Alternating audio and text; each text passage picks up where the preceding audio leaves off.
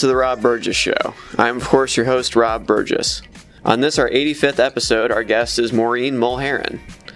Maureen Mulheren is a born and raised Ukiah, California kid turned accidental politician. Mo has two local businesses.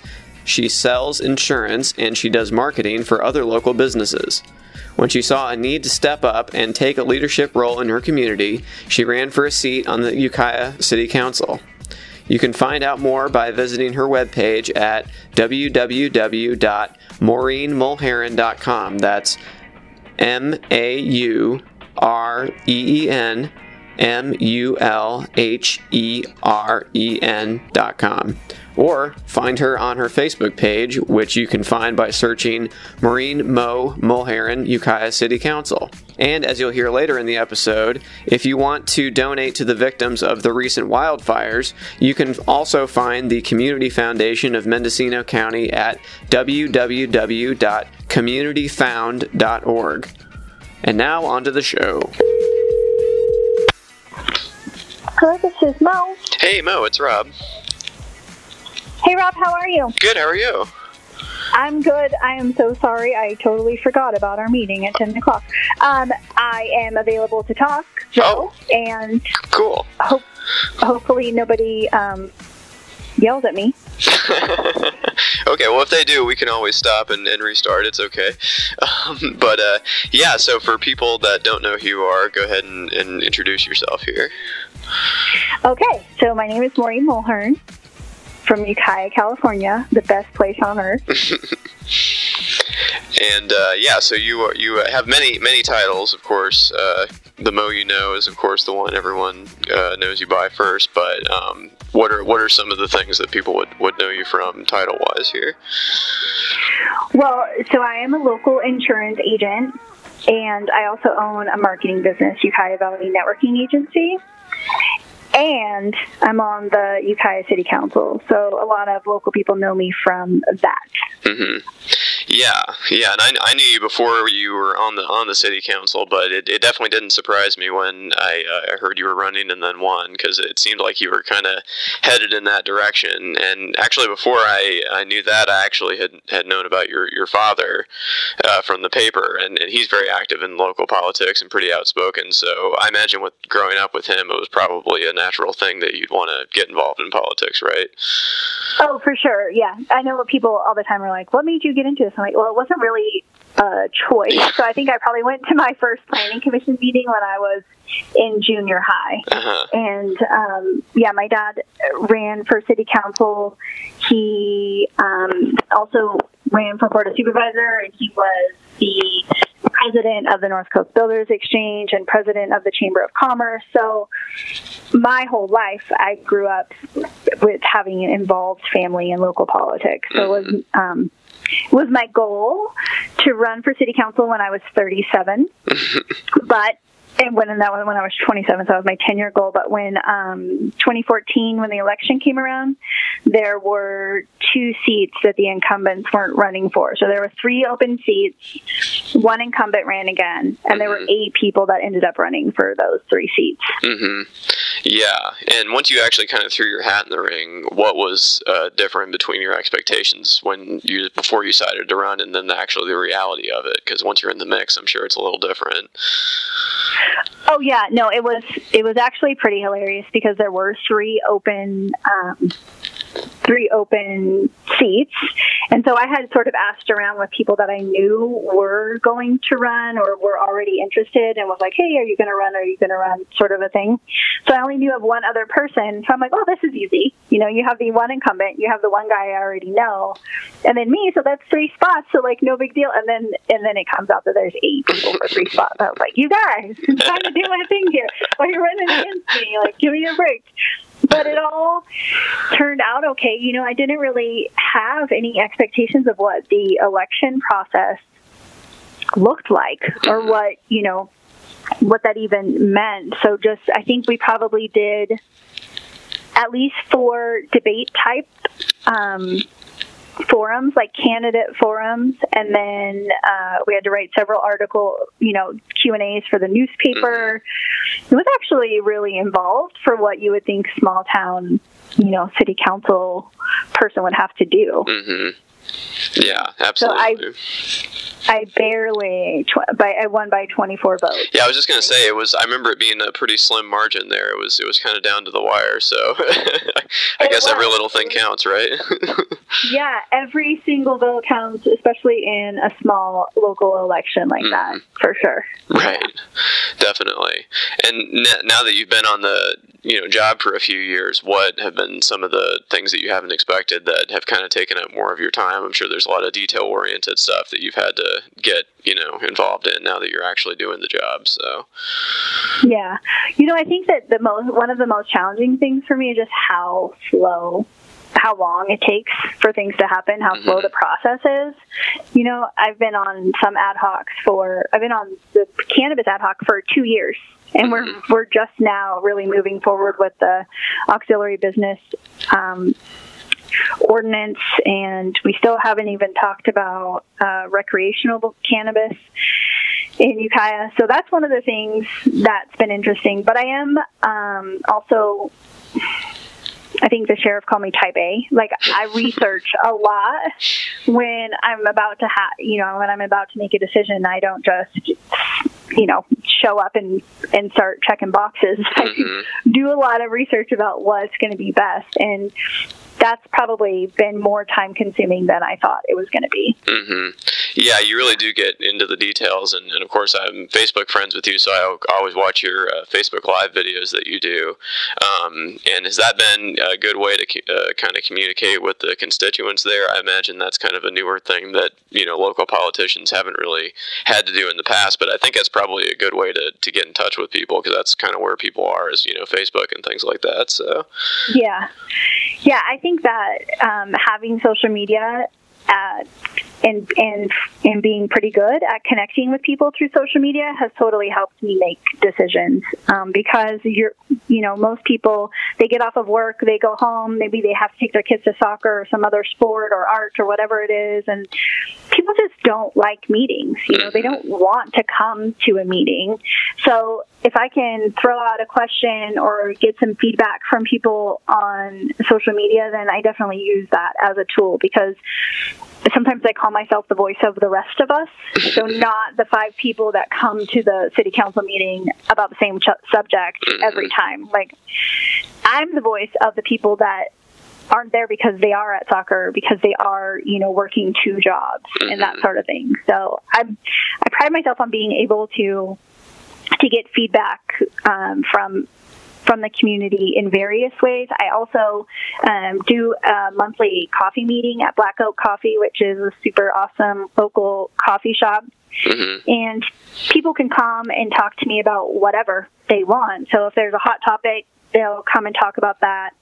Um, or if they just want to come and sit and chat and, and talk about whatever's happening in Ukiah.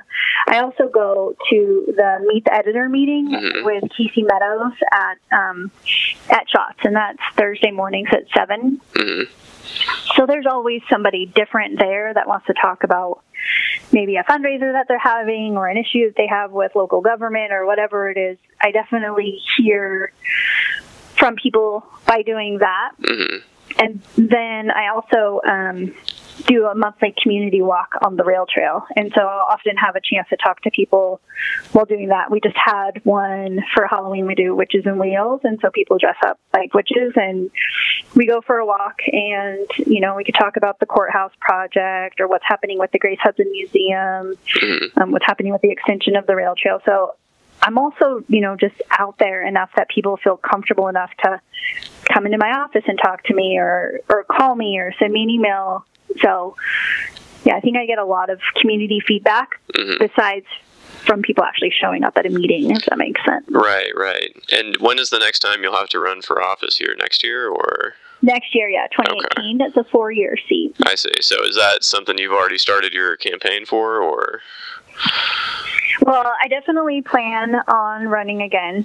So um, I guess maybe just that it's out there that I know um, that I will be doing it. So yeah, I haven't really started a, a campaign campaign per se. I. I was um, I was telling my dad my signs all said 2014. He's like, you should have got them that didn't say the actual Oh. um, the year on them, and I was like, wow.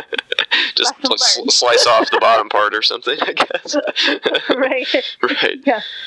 But um, how have you had to? You know, I'm sure you know you're you're a small business owner. Like you said, you're on the city council. You have a family. You have all these different hats you wear. Has it been hard to juggle all those different responsibilities now that you've been a you know in the public eye like this? I mean, honestly, sometimes um, I have a 19 year old daughter and a seven year old daughter, and the 19 year old has a career in real estate and she's, you know, sort of off doing her own thing. But the seven year old is, you know, sometimes she's like, we have to go to another meeting, we have to do another event. Like, why can't we just hang out like normal people? like, oh, uh, well, your mother's not normal, honey, so this is what we're going to do. You know, I think she went she went to her first Chamber of Commerce meeting when she was like five days old so um, you know she's pretty she's pretty used to it but sometimes she does you know ask for a little more attention to not have to be at some type of event hmm Right, right. Well, and uh, so part of the reason I wanted to talk to you now is that you guys just got done uh, having those horrible fires, and um, I, of course, I used to live in Ukiah, and I was there during the uh, lightning uh, complex fire, so I remember how bad that was. But how did that compare to, to this time, and, and what were the, some of the differences? well i think really the loss of life has been devastating for our Mhm. community so um, even though santa rosa definitely had um, bigger losses. We are smaller. And so even um, you know the people that have passed away, I think, has really been impactful in our community. I mean, the stories of of um, of people escaping the fire, it just happened so quickly, hmm uh, have been so sad to hear. You know how how much that those people had to go through. Um, Mhm. of course, we're all grateful that they made it through, but it was, I think, much larger and much more impactful than any fire that we've had around here. And it's a Mhm. little it's a little sad because we're getting um I'm trying to choose the right word. It's you know, Santa Rosa is definitely bigger than us. They're Mhm. definitely had had more loss, but at the same time, like we are a smaller community, so we're a little um, tighter wound. And I think Mhm. we're also probably um, less wealthy, you know. Mhm. So some of those folks that lost their house didn't have insurance, um, and and that's super hard then for them to have to figure out what their next plan is. Some even some that did have insurance didn't have. So. Uh, Around here, we definitely have a housing shortage as it is. So Mhm. some of the people that lived in River Valley had a pretty sweet deal as far as what they were getting for rent. You know what I Mhm. mean? And so Mhm. now there's there's nowhere else where they can go find that kind of you know price or the the amount of land that they had Mhm. before or that sort of thing. So it's sort of flipped the way that the housing around here has worked. And I Mhm. think it will be interesting in comparison to the Valley fires in Lake County two years ago to see how many people stay and rebuild and how many people um, move on. I think it's around close to 400 families lost their homes Mhm. in between River Valley and Potter Valley and um, Willits, and so I think you know maybe some of the people that were on the fence and they were already going to go to Montana or Idaho or Texas will Mhm. probably take their insurance money and do that. Mm. And it will be interesting to see if people from Santa Rosa relocate to Mendocino County Hmm. because they um, may not even. I mean, I just read an article. They may not even rebuild that Fountain Grove area. I guess it's the second time they've had a fire in the last 50 years or so, and Oh, so they're looking at, hey, is this even a good idea? What are we doing? How are we Mhm. going to rebuild here? So Right. it's going to be a, a really interesting shift, I think, in the cultures between, um, yeah, what happens in Mendocino County, what happens in Sonoma County, because we are so closely, hmm you know, ge- geographically we're close. So Yeah, well, you just you just touched on so many things I wanted to talk about there, but yeah, the the one thing I, I did keep seeing was that Mendocino County kept feeling like they were not being remembered when people were, were talking about this. You know, all the headlines I would see were Napa, Sonoma, and it's like, well, I've seen that video or video videos of people driving through Redwood Valley and making it by the skin of their teeth, and it just looks like a war zone. And it's like, eh, are we not mentioning this? Like, why is this not important too? So, it just seemed like kind of a gap in the public consciousness there that people don't realize quite how devastating it was. So. Yeah, and you know, and and that's hard because part of me is kind of like I don't want those news crews up here. You right. know, for sure. Yeah, I met, for that reason. I met yeah. one. I went met one man. They were evacuated. They hadn't been allowed back in, and his wife found out that they had lost their home on the eleven o'clock news. Mm. So imagine how devastating that would be to a family that hasn't even been there you know, he said that they were showing pictures of his house and they hadn't even been allowed back in yet. So Mhm. that's, to me, that's, you know, that's not the way you want to find out No, about it. Absolutely not. But I think that the really important thing is that our elected officials were here. So whether or not it made it in the news, hmm they were here helping us. Um, Huffman was here, McGuire is here, Jim Wood was here. The like the fire happened very early Monday morning. They were here by Tuesday, starting to Mhm. figure out how to get relief funds here, how to get declared a, a disaster. You know, so sometimes I think maybe most people felt like um, that we didn't want to be ignored. Some people felt the other way, like, okay, whatever, let them ignore us. You know, know we're here. 'cause- but if you're if you're thinking about though, like maybe the GoFundmes or the Mhm. the the um, the amount of contributions that can come from around the country for people Mhm. to help, like I get that. You know what I mean? I Right. see I see why you would want some. As far as just having news cameras tromping through our hmm our devastated, you know, Sure. fire, I'm, I'm like, eh, I don't know if I, if I that. that makes sense. Right. No. Absolutely. Now, how bad was the smoke? Because I remember that was the one thing in Ukiah, because it's between the, of course, the mountain ranges, and that smoke from the lightning complex fire. I remember just kind of pooled there, and it was just I was just you know so like short of breath all the time. And I remember I was walking home from uh, Lucky's one day, and I just had a grocery bags in each hand. And I was like, oh, I could just take a nap behind this bush, and I'm like, no, Rob, keep walking, keep walking. this Yeah, is this is what happens right before you never come home. So. Right. But yeah, was the, was the smoke really bad this time too, or Uh, yeah, it definitely was. Uh, I think that maybe because everything happened so quickly and because Mm. the Valley Fire had happened two years ago, I don't want to say we were prepared, but we were more prepared Mm. than we would have been if the, if it hadn't been for the Valley fires because we um, learned so much from them. So the county had masks that they were giving out. I think they gave out like a thousand oh, nice. of Okay. the the masks for air quality, and um, they canceled school for a week Mm, to keep the kids inside. right. So yeah, we definitely, I think, we're more prepared to be able to handle that than Mhm. um, than we would have been without learning from the from the Valley Fire. Right, absolutely. Now you mentioned that it kind of happened fast. Was that another difference? Because I, I felt like that was a big thing that people kept saying was that this just happened. It just happened out of nowhere. It seemed like. Yeah, I think it was only a few hours before. So, as far as I understand, um, that there was a transformer that blew, and the wind had been so bad that it just swept the fire so quickly. And yeah, there were people that were not registered on the Nixle system. There were people that you know lived pretty far remotely, so they definitely didn't really have much of a warning. Hmm um, people were driving as they were driving out they were honking horns and trying to like you know wake people up because that, was the other thing is the middle of the night. So you know of course if it happened during the day probably the majority of the people would have already been in town at work.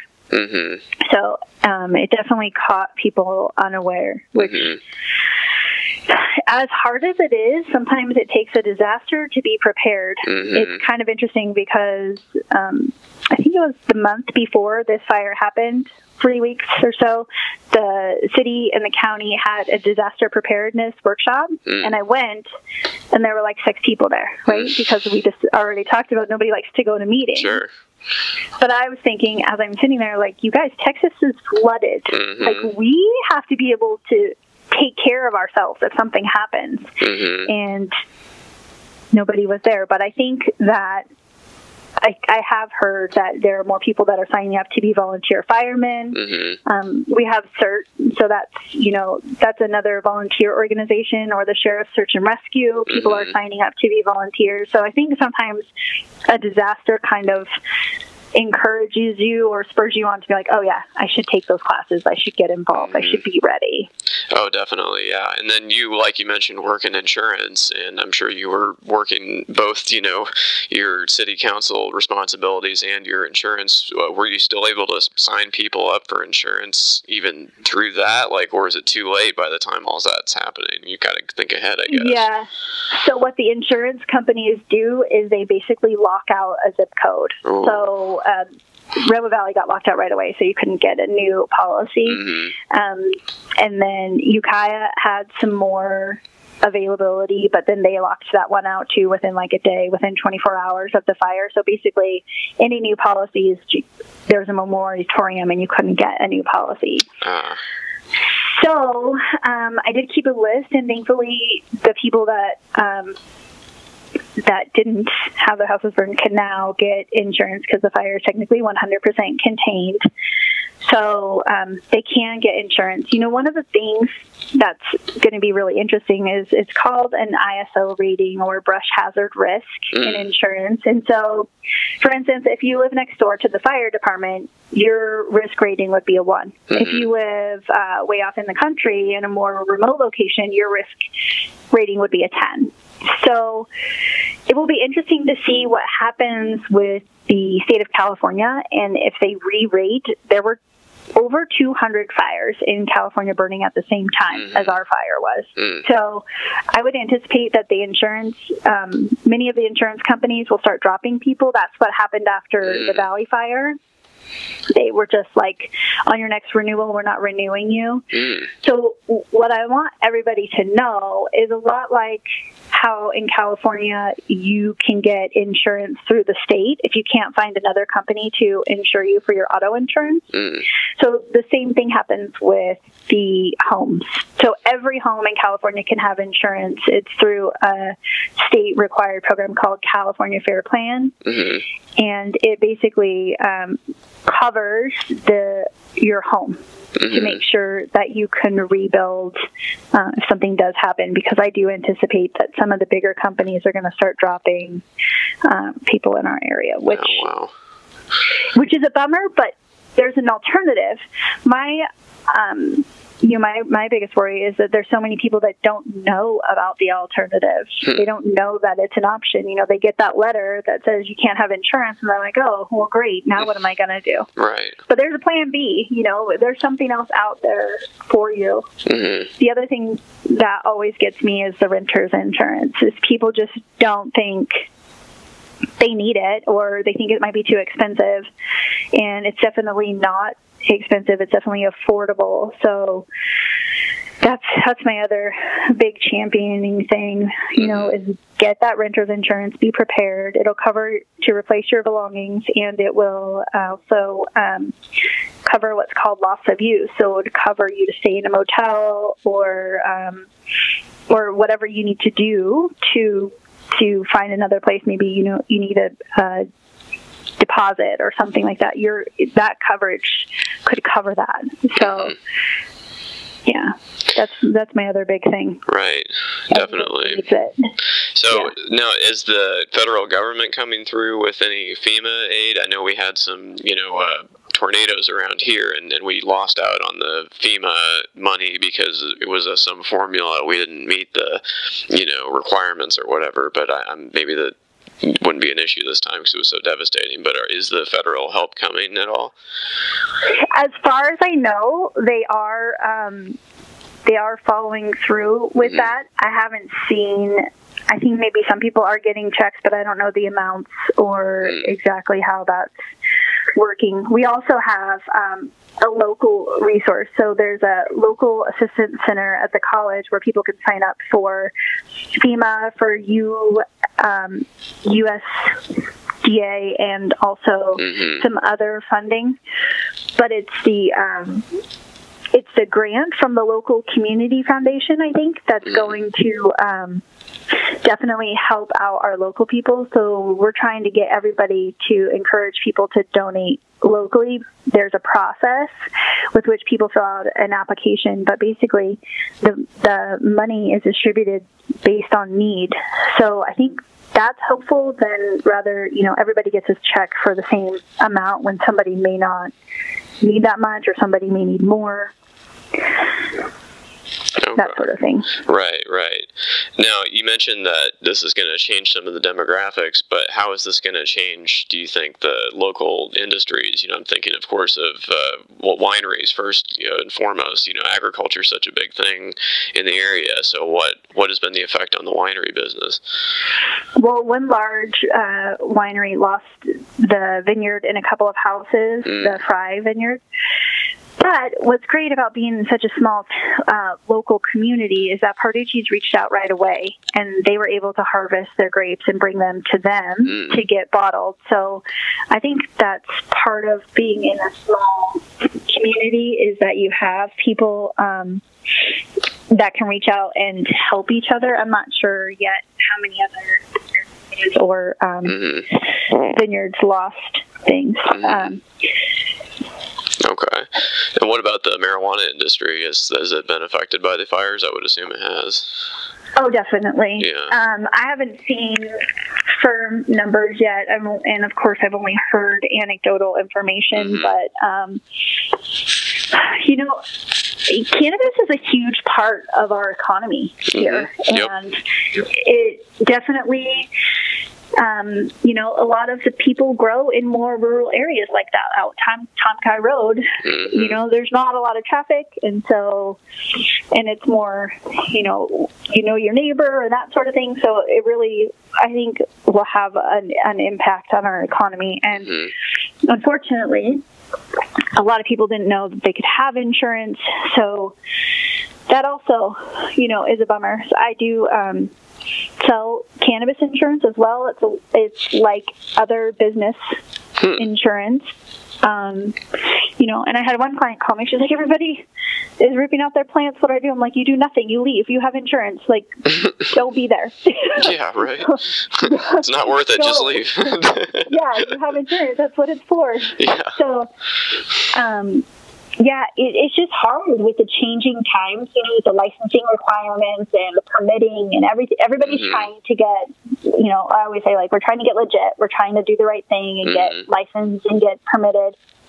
But there's so much, and there- Mhm. and I think that people just haven't even gotten to the insurance part yet. Frankly, you know, they're just like, I don't know what to do. I don't know why I need that. And unless you like sit down with somebody, insurance doesn't make sense to I think pretty much 85% of the population. It's Mhm. like, why do I need it? Mhm. You know, and you always you don't need it until you need it. hmm Yeah, definitely. Yeah. Well, now is the marijuana insurance available there because of the recreational uh, status in California?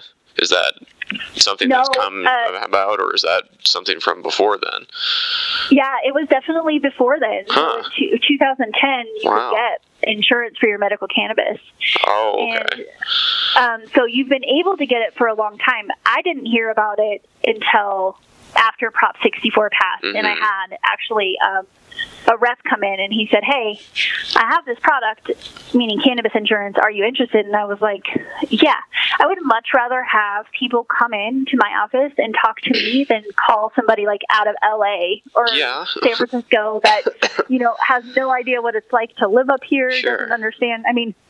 For some of my clients, I've had to talk to underwriting and be like, "No, it's way up a dirt road. Here's the security plan. Like nobody even knows where it is. You know what I Mhm. mean? They, they, they don't us like we like if you live around here. Oh yeah, absolutely for sure. Now, in general, how has the area been uh, kind of responding to the legalization? You know, I remember when I was there during the whole you know Measure B thing and people opposing any kind of regulation, and then I remember when they had the original uh, thing that didn't pass statewide. A lot of people were against that locally, and I guess that was also true this time too, because I know it's people are worried about you know big business coming in and, and kind of taking out the mom and pop growers or whatever. So, how has the local area and, and Ukiah especially been dealing with this? I think that we're doing okay, mm. honestly. I mean, I, I, mean, maybe there are people that would disagree with me, but I think we have close to 700 people in the per, in the permitting process. Mm-hmm. And compared to Sonoma County, where I think they have like it's less than a hundred, um, I think that our farmers understand and and have been waiting to get out of you know the black market. They're ready to not be hiding anymore. Actually, I talked to somebody, and she's like, "When do I get to just say that this is what I do for a living, and people won't judge me?" And I'm like, mm-hmm. "I don't know, but hopefully soon, because you know that's the lady from PTA. That's your, um, you know, it." Cannabis mm-hmm. money touches every single thing in Mendocino County. Absolutely. And so, you know, I think supporting each other and um, and being there for each other and mm-hmm. respecting what those choices is so important, especially in a small town mm-hmm. like ours. I know I was just I was thinking about it today and just the amount of people that that feel like they still have to be shamed. And i think that's so disappointing to me mm-hmm. because we shouldn't feel like that in a small town. Oh absolutely not. It would be a shame if now that it's coming into the light if you guys didn't make that transition because it's been such you know on the map for so long when it was more illicit you know what i mean? So it's like now that it's kind of like coming it's like well now it's time to get your due for all the all the work you've done all these years so. But. right yeah to be respected oh, yeah. as you know industry leaders mm-hmm. and you know we have world renowned product from here mm-hmm. people know about the emerald triangle so why are we trying to like be shamed or to to not mm-hmm. feel you know like feel good about that I right but right. i think i think i think i've seen kind of an interesting shift lately in that conversation mostly um, again on social media, but you know, people standing up and saying, "Hey, like leave them alone. They're just mm-hmm. they're they're doing their job just like you're doing your job." Mm-hmm. Definitely.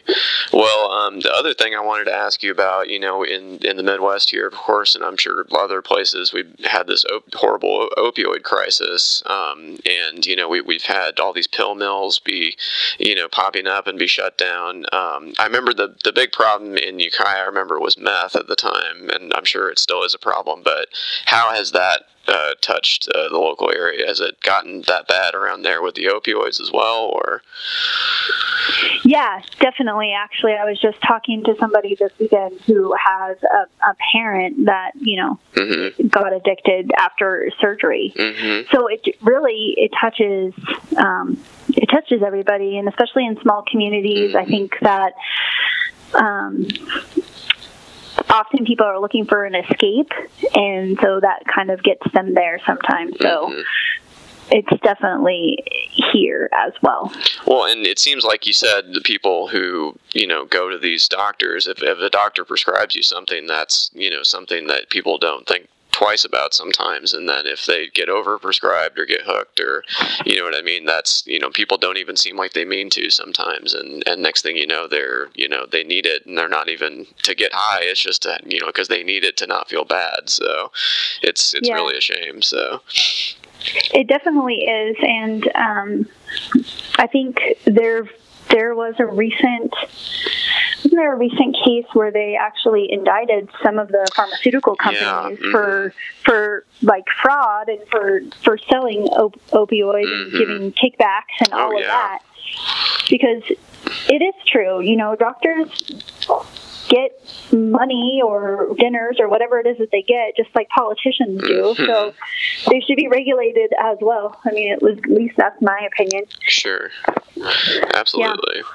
But um, for people that want to help, uh, kind of going back to the fires, but what for people that in the audience that want to help, what what can people do to to contribute and help people get back on their feet there? What's the best way?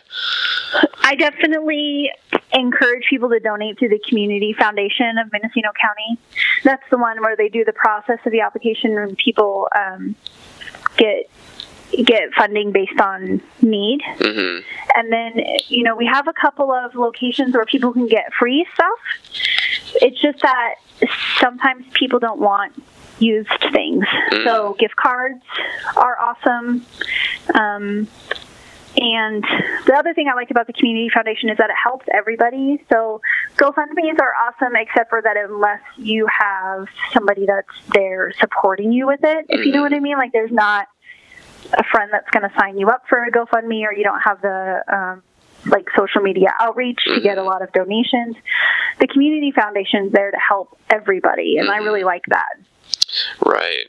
Yeah, and that, that's good to point out that those local organizations are the one to focus on. And, and people forget about some of the practical things that people need after these things. I remember I read a story about how uh, they were trying to raise, you know, get people to donate uh, tampons after Hurricane, you know, Harvey. And it's like, Yeah. you don't think about that kind of stuff, but guess what? People still need that kind of stuff. And it doesn't, you know, the things don't stop happening just because there's a natural disaster, you know? So, um, Right. but anyway. It's e- everything. Yeah, absolutely, for sure. Well, um, that's pretty much everything I wanted to ask you about. Is there anything else I didn't ask you about that you wanted to get in there? Uh, no, I don't think so. Okay. Well, uh, before we go, the last thing uh, I end on uh, every episode is I ask, what music have you been listening to lately? Oh, I listen to country music. My friends make fun of me. I would love to line like I think that we need a line dancing place. My friends are like, You need to stop with the country music. I'm like I love it. My mom listened to it, you know, like when she cleaned the house on Sundays and I know, every every single song I'm like, Oh, that's my life. That's my life. Oh, it's So, definitely yeah. lifestyle music. But um, as, but as far as like, do you what what era of country music or artist or whatever do you do you go for?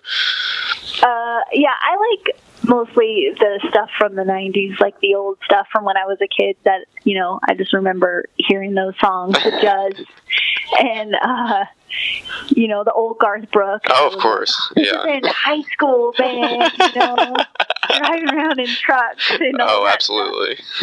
Yeah. oh, definitely. Yeah, I can't hear uh, "Friends in Low Places" without being, you know, sixteen again or whatever. So, you know. Yeah. but uh, So true. cool. Well, thank you so much for uh, taking the time to talk to me. It'll be out on Friday, and uh, I'll definitely put a link up to the community foundation there so people can can donate. So Okay, awesome. Thanks so much. cool. Thank you. All right, have Bye. a good day. You too.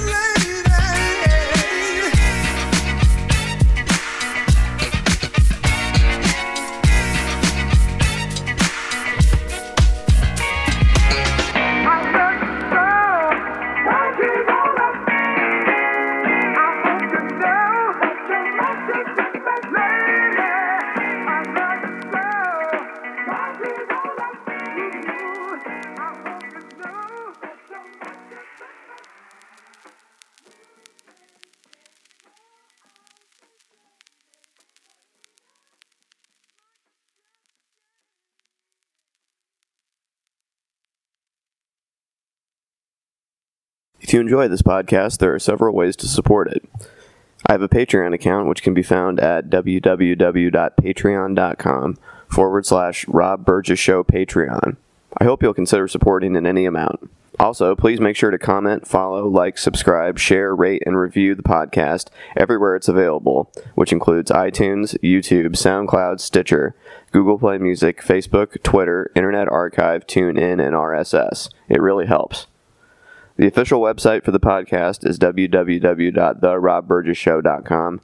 You can find out more about me by visiting my website, www.thisburgess.com. Until next time.